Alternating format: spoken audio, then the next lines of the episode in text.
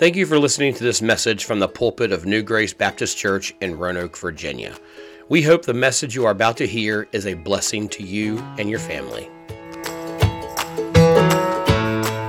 All right, so last week uh, we began a series uh, called Who's Your One? Uh, we're leading up to our, our six-year anniversary, uh, really trying to encourage you and trying to help you, uh, not just encourage you to invite someone, because uh, you know we, we churches do that all the time, and we do it all the time, especially during our, our our you know what we call we call anniversary, others call homecoming. There's no right or wrong way to call that, uh, but you know we try. Hey, invite people, and we do want you to invite people because we want to have a good day, we want to have a good crowd, we want to be a blessing to people. But really, I'm trying to show you that inviting people to church is not something we just try to rev up for. Uh, for a special service, for worship, for an invite your one service, for an anniversary service, for a, you know, a, a Christmas cantata or whatever we do. It's something that we are commanded to do as believers, to help not only be a disciple, but to help make disciples of other people. Uh, so today we're going to look at one of the most famous parables in the Bible to really show us what it means to be a disciple maker. So look in uh, Luke chapter ten, verse number twenty-five. The Bible says, "And behold, a certain lawyer stood up and tempted him, saying, 'Master, what shall I do to inherit eternal life?'" Now, uh, if you know anything about lawyers, you know there's no good lawyer. They're they're always they're, they're terrible. They're they're liars. They're cheats. They're sc- this is not a lawyer like we think about a lawyer. This lawyer is an expert in the Mosaic law, so he knows what the Bible says about eternal life. He knows what the Bible says. He, he's trying to trap Jesus, but he does ask one of the most important questions that really every religion uh, has to answer. How do I get to heaven? How do I earn eternal life? And again, he's not asking sincerely. He's not curious to see what the answer really is. He, he's trying to trick Jesus so that they can accuse Jesus of blasphemy, have him arrested, and really put be done with. So look at verse number twenty-six. At Jesus' answer. "And he said unto him, 'What is written in the law? How readest thou?'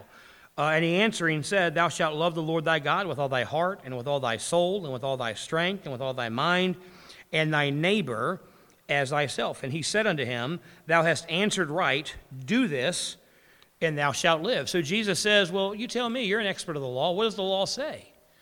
And the guy says, "Well, it says I got to love God with, with everything I have, all my heart, all my mind, all my soul. I've got to love God I- I incredibly and passionately and devote my entire life to him, and then love my neighbors as I love myself." And Jesus says, "Hey, you're right. Do that." Now that "do" is a pretty big "do." You know, okay, yeah, love God with everything you have and love your neighbors as you love yourself. Simple. Seems simple, but it's really, it's really not. You know, he says, make God the highest passion of your heart. And look, all of us here, we are here on Sunday morning. Uh, we all love God. Is there anyone here that loves God? All right, we're going to try this differently. Somebody mentioned this to me, and I used to, we, we've lost a lot of our ameners, so here's what we're going to do. If you love God, say amen. Do you love God? Amen. All right. Y'all can say that anytime during the message, all right? Anytime during the sermon, if I say something you like, you can say amen. If I say something you don't like, you can say, oh, me. I don't care. But you can be a little more vocal here. Let me know what, you know, give me some feedback here. But anyway, we love God. Uh, but do we, okay, but do we love God like the Bible commands us to love God? You know, he says, you know, we should love God. He should be the highest passion of our life. God should be who you think about first and most in your life. You should care more about pleasing God than pleasing anyone else in your life. When your when your mind is idle, our thoughts should turn to God and thinking about him. And then Jesus says, love everyone else like you love yourself. Now we say that, and look, that's even our motto here: love God, love others, serve others. You know, love God as you love your love others like you love yourself. But I don't think we really understand what it means to love your neighbor as you love yourself. That means you care as much about your neighbor's needs as you care about your own needs. It means that you rejoice in your neighbor's happiness just as much as you rejoice in yours. You worry over your neighbor's future as much as you worry over yours. You, you weep over their sorrows as much as you weep over theirs. And here's the thing. You either naturally have love for somebody and something, or you don't. I I love April.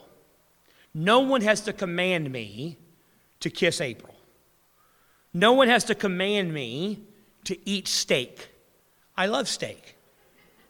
There's not going to be, thou shalt eat steak. Done.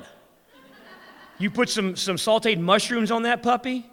You make it rare. Look, and if you're like, well, I like my steak, well done. You are not right with God, all right? You don't like steak. You like shoe leather.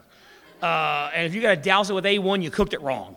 No one's going to tell me to cook steak, to eat eat steak. I love steak. No one has to tell me to love and root for U V A, even though it's hard. It is so hard right now, but I still love them. I was listening to a podcast the other day uh, uh, by Bill Simmons. Anybody know who Bill Simmons is? He's a sports writer, used to write for E S P N. Uh, now he, he writes for himself, but he's a sports writer. And he was talking to these other guys uh, and about their childhood, and both of them uh, had been, their parents had been divorced when they were eight or nine, but they're talking about not their parents' divorce, but who they root in sports. And he loves uh, the Red Sox, and it's hard to love the Red Sox. He loves the Bruins.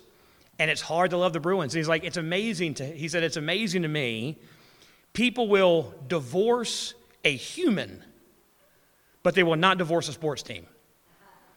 A human, you can say, I'm done with you, you're out of my life, but a sports team can hurt you year after year after year after year, and you will not give up on them. And that's how I feel about U V A. No one's got to command me to love U V A. I wish there was a command not to.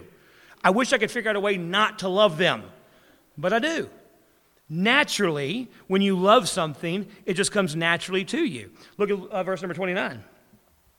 But he, talking about the lawyer now, willing to justify himself, said unto Jesus, and who is my neighbor? Now, when it talks about justifying himself, what it really means when you look at the, the, the Greek language, he's trying to find a way out.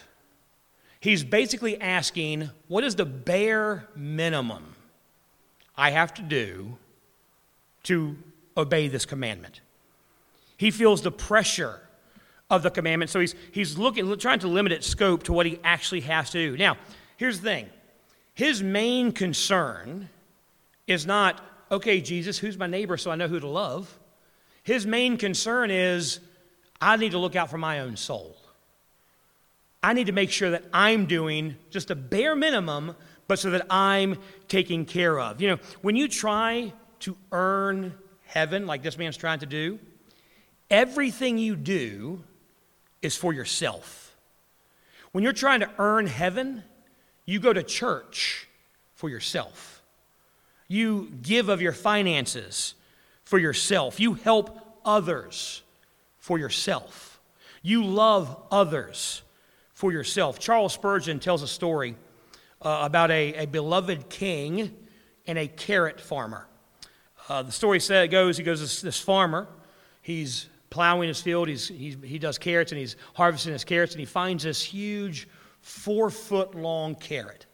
So he digs it up, he takes it to the king, and he comes before the king's throne, he says, King, you know, I'm, I'm just a lowly carrot farmer, but you know, I, I don't have much, but I was harvesting my crops, and I found this carrot, and this carrot is just, it's it's too magnificent to be enjoyed by anybody but a king. And King, I, I love you. I'm devoted to you. I just want you to know how much I appreciate everything you've done for me and appreciate uh, how much I love you. And so I want to give you this carrot as a sign of my devotion to you. The king is just in awe, not by the carrot, but by the, the act of generosity. So he, he asks the, the carrot farmer where he lives, and the carrot farmer tells him, and the king says, well, you know, I, I own all the land around your farm. I'm going to give it to you because of your love for me. Quadruples this guy's farm overnight. Now, there's a, a nobleman in the court who's watching this, and he thinks, man, if, he's, if he does that for a carrot, what's he going to do for a real gift? So he scours the, the, the countryside, and he finds the greatest horse in all the kingdom. And he brings the, course, the horse to the king, and he says, oh, king, I found this horse, and it's just it's so majestic, so beautiful. I knew that only a king could sit on it. I want to give this horse to you, king, as a sign of my love and a sign of my devotion to you. The king is very wise and very shrewd, and so he looks at the horse and looks at the nobleman and says, thanks. Of course, the nobleman's shocked. He's like, wait, wait a minute, you gave a you gave a land to a guy who gave you a carrot. I just gave you a horse. And the, the king, understanding that this guy was kind of confused, explains to him, says, yesterday, the carrot farmer gave the carrot to me. You gave that horse to yourself. You were trying to get something from me, so you tried to basically bribe me. So the problem with religion is if I love God, if I love others, I am doing it to earn something. So I'm really just loving me. Now, we all know there's nothing we can do to earn heaven, to earn salvation. That's the whole point of the Bible. That's the whole point of the gospel. We could never earn salvation. We could never earn heaven. So Jesus came and did for us what we could never do. He lived a perfect, sinless life. He died in our place, was hung on the cross, and he absorbed the wrath of God for my sin and for your sins. Completely sinless. He took our punishment, was buried, and rose three days later to, to redeem us to God the Father. Jesus, he showed, he tells us that he did for us what we could never do. So Jesus, thank you, tells a story to kind of explain to this man, but also explain to us who your neighbor is and what it really means to love your neighbor. So look at verse number thirty. And again, this is probably, you've probably heard this story before. If you've heard it, if you've been in church, you've heard it. If you've not been in church, you've probably heard it as well. And Jesus answering said, a certain man went down from Jerusalem to Jericho and fell among thieves, which stripped him of his raiment, and wounded him, and departed him, departed, leaving him half dead. Now, the, the path from Jerusalem to Jericho was literally down. It was a seventeen-mile hike that dropped about three thousand feet in elevation through the mountains. So there's a lot of rocky outcroppings. You know, you're, you're going through some, some pretty big ravines, and there's a lot of places for thieves to hide. And it was a perfect place for thieves to hide and rob unsuspecting travelers. Happened all the time. And so Jesus telling this story, the people understand what's going on. Then look at verse thirty-one. And by chance, there came down a certain priest that way. And when he saw him, he bypassed him on the other side. Now look, we tend to be pretty hard on the priest, right? His job is to take care of people. And he sees this guy, bloody, beaten on the side of the road, and just walks right by him. Doesn't stop to check his pulse. Doesn't stop to say, hey, man, are you okay? Doesn't go back to get help. Just sees him and, and goes on. But here's the thing. Jesus' audience would have recognized the priest as a really a sympathetic character. Again, the road from Jerusalem to Jericho was a very dangerous path. It was literally called the Pass of Blood.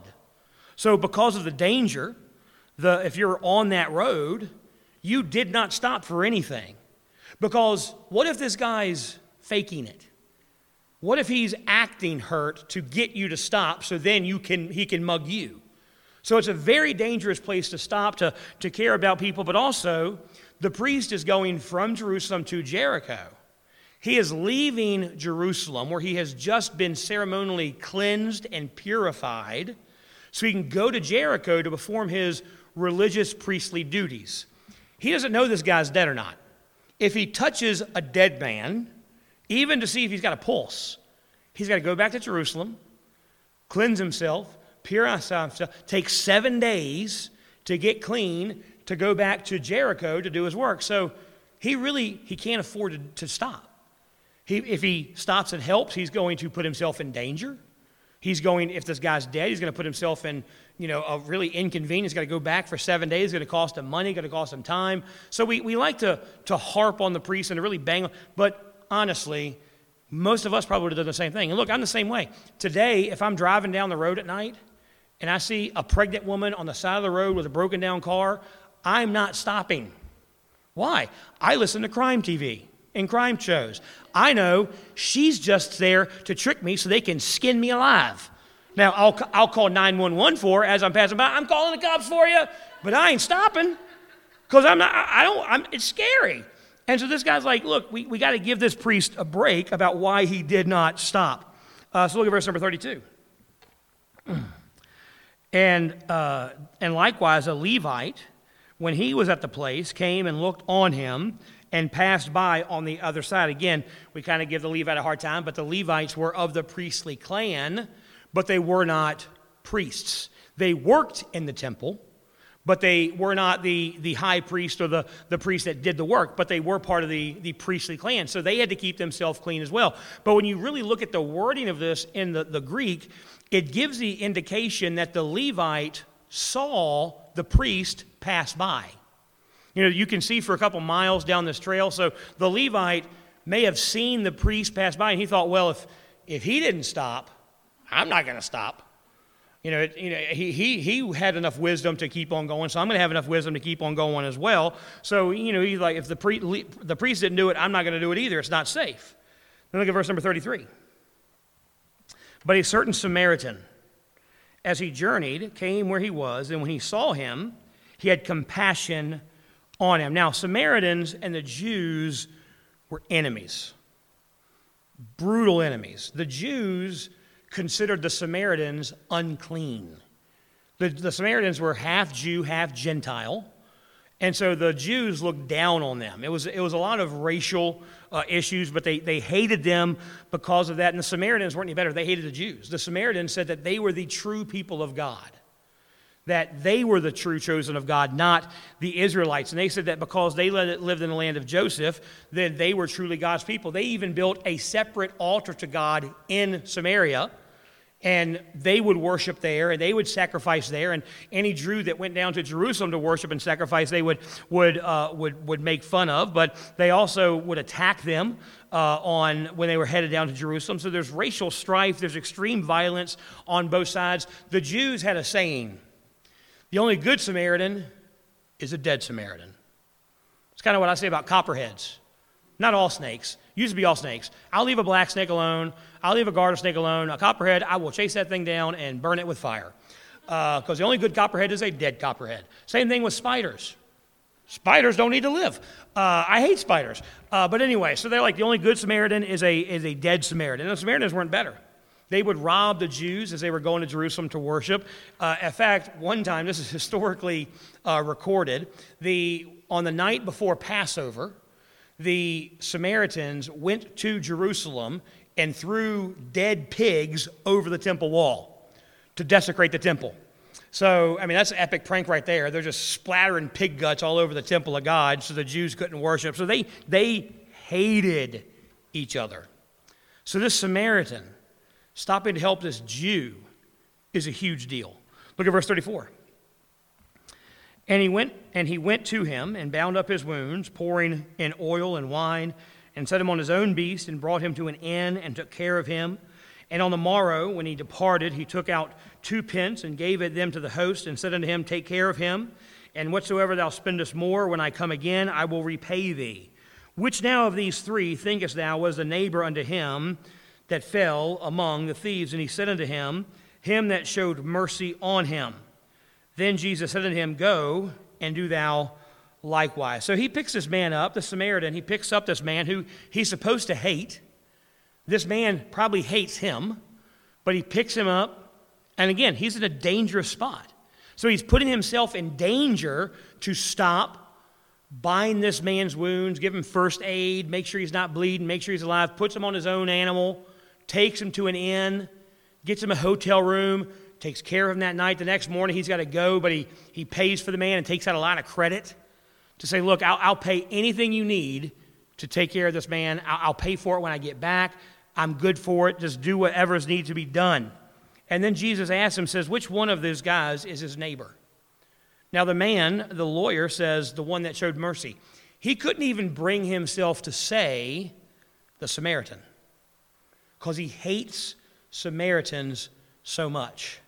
So he says, the one that shows him mercy. And Jesus says, well, then go and do the same.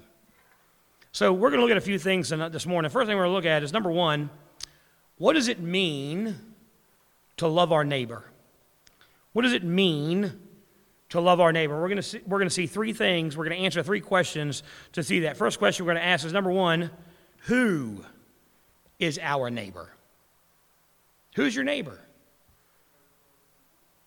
All right, well, let's go home now. All right. People already answered, yes, everybody. We're going to show quickly. Now, the Samaritan and the Jew, they could not have had less in common with each other. To meet this man's need, the Samaritan had to cross an incredible social barrier. Here's the thing. We naturally help people who are like us. We naturally help people that we have things in common with. If I'm driving down the road and I see two cars with a flat tire, one's a U V A fan and one's a Tech fan. Tech fan's on his own. I'm helping the U V A fan. Say, why him? Because we need so much more than Tech fans right now. We are having, we are so persecuted, so we need all the help we can get. Uh, but we help people we can identify with. Jesus says to help those that we have little in common with, even those that have wronged us. That means the person that you barely know is your neighbor.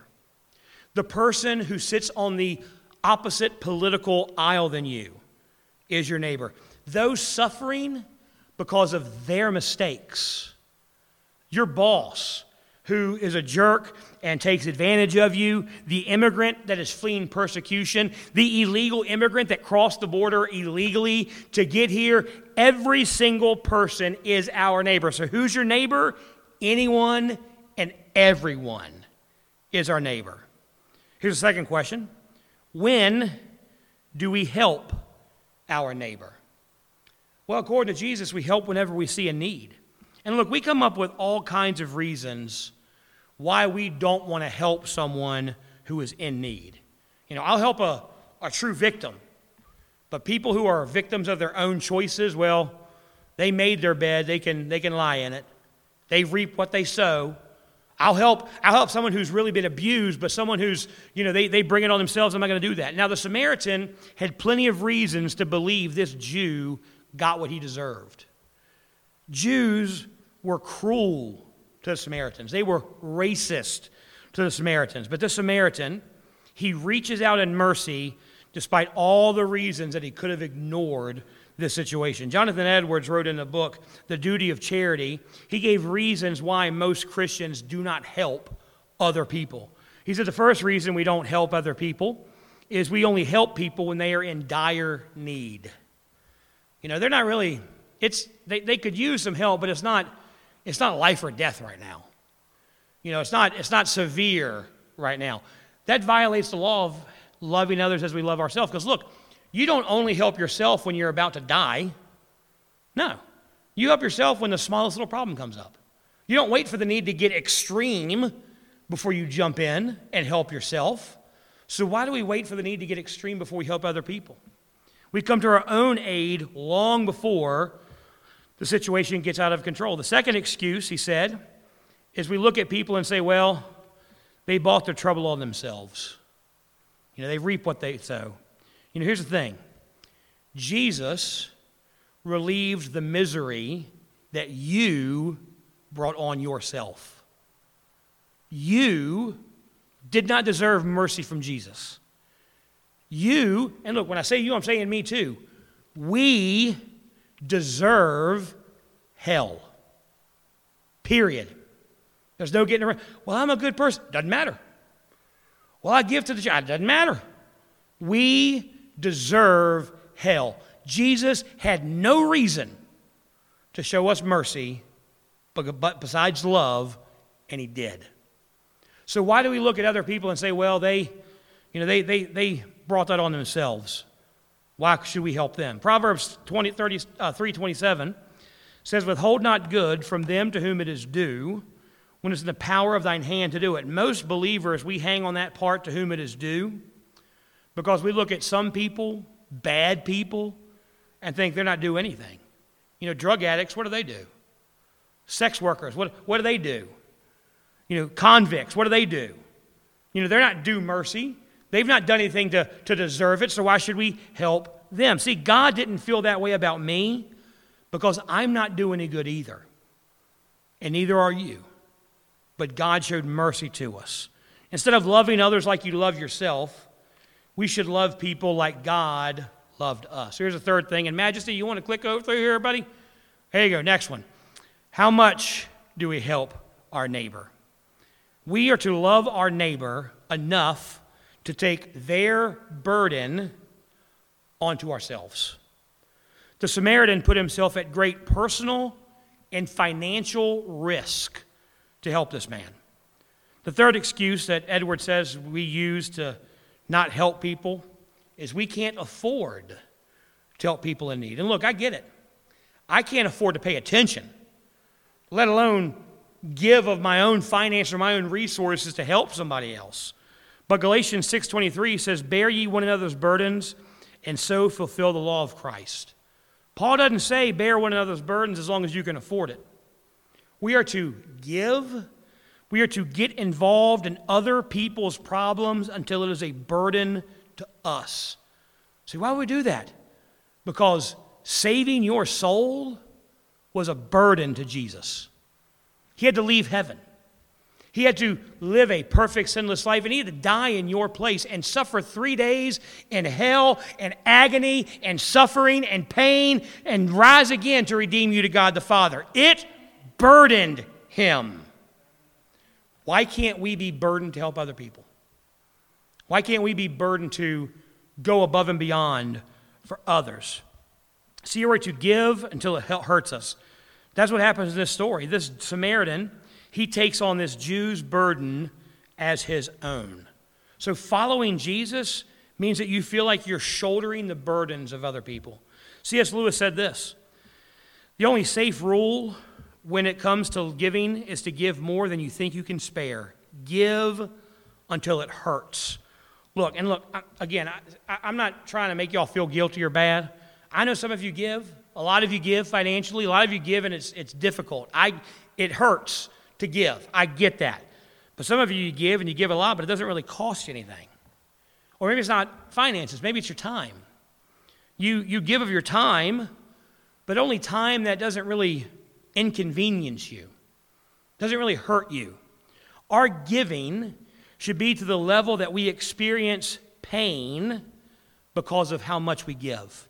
That's the core of following Jesus. Believers and churches all over the world, we face the same temptation as the priest and the Levite. We all do our religious duties. We go to church. We read our Bible. We pray.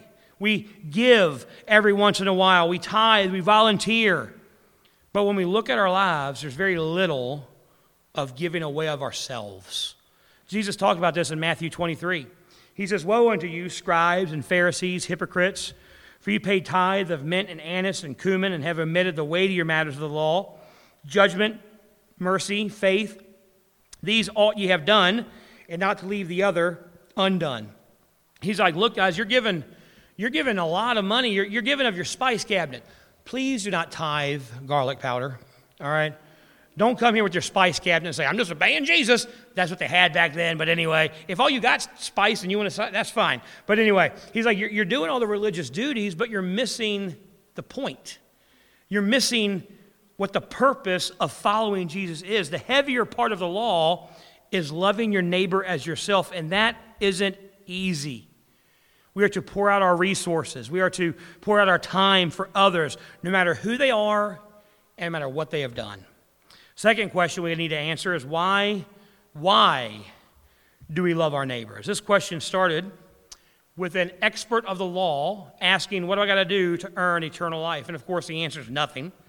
The whole point of the gospel is Jesus did what we could not do. He came for us, lived for us, died for us, and rose again for us because we could never earn salvation. And that's why Jesus puts an interesting twist on this story. He makes the Samaritan the hero. He could have made another Jew the hero. He could have said, well, the priest went by, the Levite went by, but then some other random Jew stopped by and saw this other Jew and helped him. He could have made the Samaritan the victim and made the another Jew the hero. Oh, this Samaritan was dying, and a Jew helped us. A Jew helping a man. That's amazing. He wanted to use a character that was so different from the lawyer as he could get, and there's a reason for that. In this story, we are not the priest. We are not the Levite. We are not the Samaritan. We're the guy who's been beaten half to death. We're the victim. Jesus is the Samaritan who went across the boundaries, who helped his enemy. We were his enemy. We hated him. We rejected him.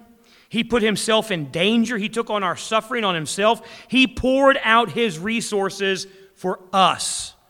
So Jesus is asking the lawyer, what if you were bleeding to death on the road and the only hope that you had was an act of grace from an enemy that didn't owe you anything?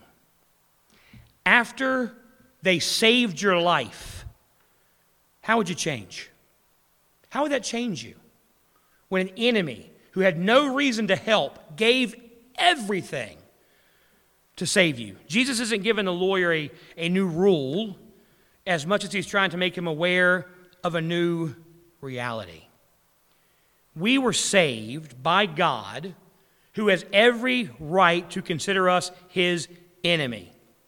When we understand that, we become givers of radical grace to everybody we can. Look back at verse number thirty-three of Luke chapter ten. But a certain Samaritan, as he journeyed, came where he was, and when he saw him, he had compassion on him. The Greek word compassion there is splaghnizamaya. It's a great, it's a great word, not because of how it sounds, but because of what it really means. It literally means moved to one's bowels, to have the bowels yearn. Say, what does that mean? We've all seen these commercials, you know, for people who are suffering with, you know, I B S, uh, irritable bowel syndrome, or Crohn's disease. Anybody ever dealt with something like that? Last year I did. I, I thought I did. For years I thought I had I B S. I mean, I would I would eat dinner and then immediately I need to be near a bathroom or bad things are going to happen. It wasn't a like, oh, I maybe I can. No, no, no. It's not, I'll wait a while. I can, I can. No, it's, I got to take care of this now. I didn't have I B S. I had my, my appendix wrapped around my colon trying to kill me. Finally got that fixed, and so that's that's fine with. But I remember those times where I would, you know, we'd be at home, or even worse, I'd be at a restaurant with April, and I'd eat a burger. And as soon as I finished the burger, I'm like, okay, we got to go home, or I got to go back here. There's no question about it. It's like, I have got to take care of this. That's what the word compassion means. Because this culture, they believe the bowels were the seat of mercy and love and pity. So what Jesus is telling us here is this type of compassion isn't an action you choose to do.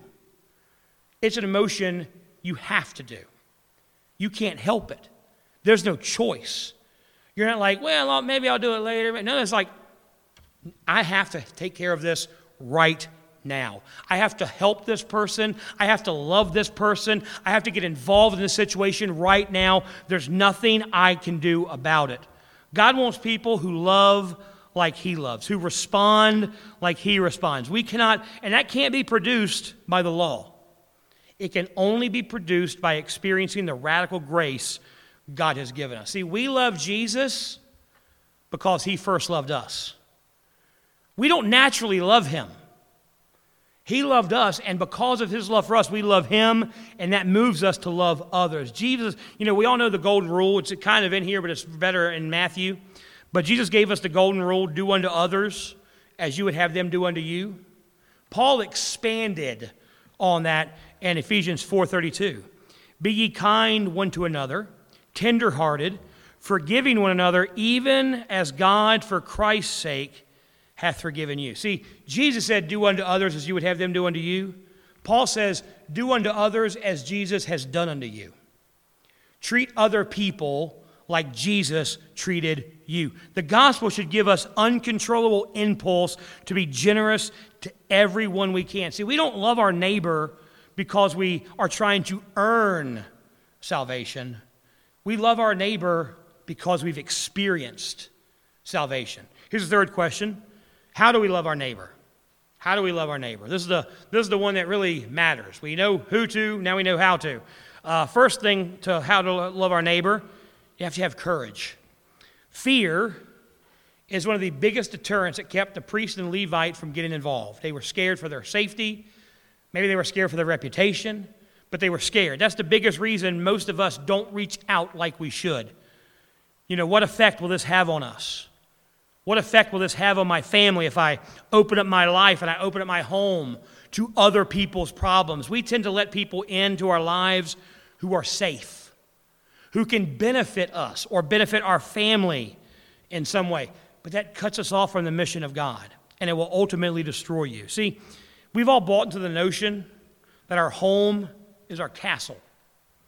It's our personal space that needs to be protected. And look, it is. I'm not saying don't protect your house, sleep with your windows open and your doors unlocked, and, you know, just a sign, welcome anybody who wants to come on in. I'm not saying that. Because, look, I protect my house. My house is lit up like noontime in the middle of the night. I got six dogs that just are alarm systems, but they're deterrents. I have firearms. Someone makes it past the lights and makes it past the dogs, they're going to have a bad night. I'm going to protect my home. So I'm not saying just don't, you know, let anybody in, but our, see, that, that assumes when we say, you know, our personal space needs to be protected, it assumes that the greatest need of my family is their safety, and it's not. The greatest need for me and my family is to experience loving and serving like Jesus. Love takes courage. It takes being willing to inconvenience yourself, because that's what Jesus did for you. Second way we love our neighbor. Number two is make sure you have margin in your life. Now, the second biggest, biggest obstacle to loving our neighbor is we, most of us, we lack any room in our lives to get involved. When we read the story of the Good Samaritan, he had a lot of reasons he could have ignored this man. The priest and the Levite, they had a lot of excuses not to help. They were too busy. They were on their way to serve God and had to remain faithful to the task at hand. This guy was a distraction to what they were supposed to do for God. And look, Leviticus nineteen gives us the original command to love our neighbors uh, as ourselves, and it shows us how. They were told, when you are harvesting your field, leave the corners ungleaned, and anything you drop in the field, leave it there for the poor. So that means if you got an apple orchard, you are picking your apples, you leave the corners of your apple field, all those trees unpicked, and if you're picking apples and you drop an apple, you leave the apple for the poor people. And look, that cost, that's apples you could sell. That's apples you could use to feed your family. But it was used, they did that to, to love their neighbor. It cost them money. They were leaving perfectly good crops in the field, crops they could sell, crops they could use to feed their family, but they had to leave it there to love their neighbor. So how do we apply that today? Because as far as I know, none of you have fields that you're harvesting.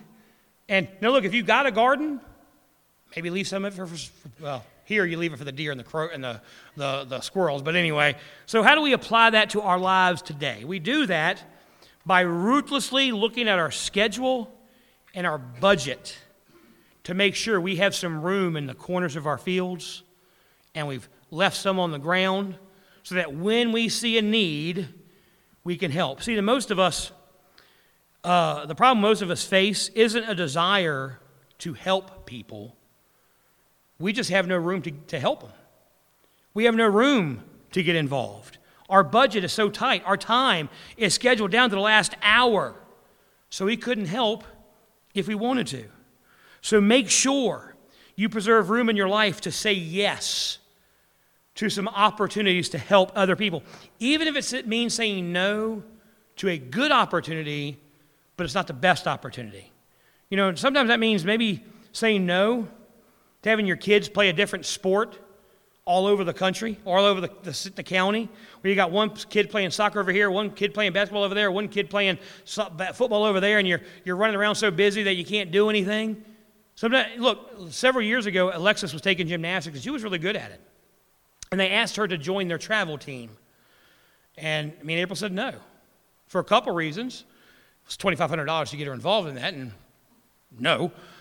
Uh, but also, they traveled on the weekends. Every Saturday and Sunday, we'd be traveling to, to Richmond or D C or Nor- Nor- Norfolk. And, you know, I'm like, well, we, we can't do that because, you know, I'm the pastor. I got to be here every weekend, right? But even if I wasn't the pastor, we weren't going to do it. Why? There's there's more important things than her being on a gymnastics team. It's her falling in love with Jesus, her being faithful to church, her seeing that God is important to us. It may mean saying no to taking a week long, a beach vacation every weekend, or saying no to a two-week vacation next summer so you can take your family on the missions trip to West Virginia to be a blessing to other people. Look, family vacations are important. Do not get me wrong. They are vital. The Bible talks about being with your family. Scientists have said we all need vacations. Family vacations are important. We take one every single year. Don't know if you've noticed, we always take one towards the end of August, beginning of September. Why? Well, because we homeschool and we can, is one big benefit. So when your kids are in algebra, our kids are on the lake. Uh, that helps. They love that. But another reason we do it that that that late in the year is because I want my kids to be involved in ministry activities throughout the summer. I want them at summer at Bible camp. I want them at prayer advance. I want them on missions trips. I want them to experience what it means to walk with God and love God and serve God. Yeah, and things are important. Memories are important. But what's more important, a, a good memory that my kids have every summer, or my kids fall in love with Jesus and serving Him with their lives? That's the most important thing I can do for them as a fam- as a father. Not, not take them on great vac- Look, say, well, I don't want to go to Disney World. We're never going to Disney World. Ever. Say, why?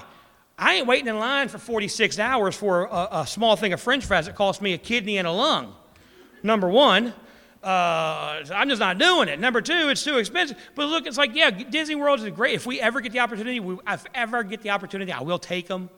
But I'm not going to... not make sure they're serving. I'm not going to say, well, we can't go. We, you can't go to summer camp, and you can't go to prayer advance, and you can't go on a mission trip because we're saving for Disney. No.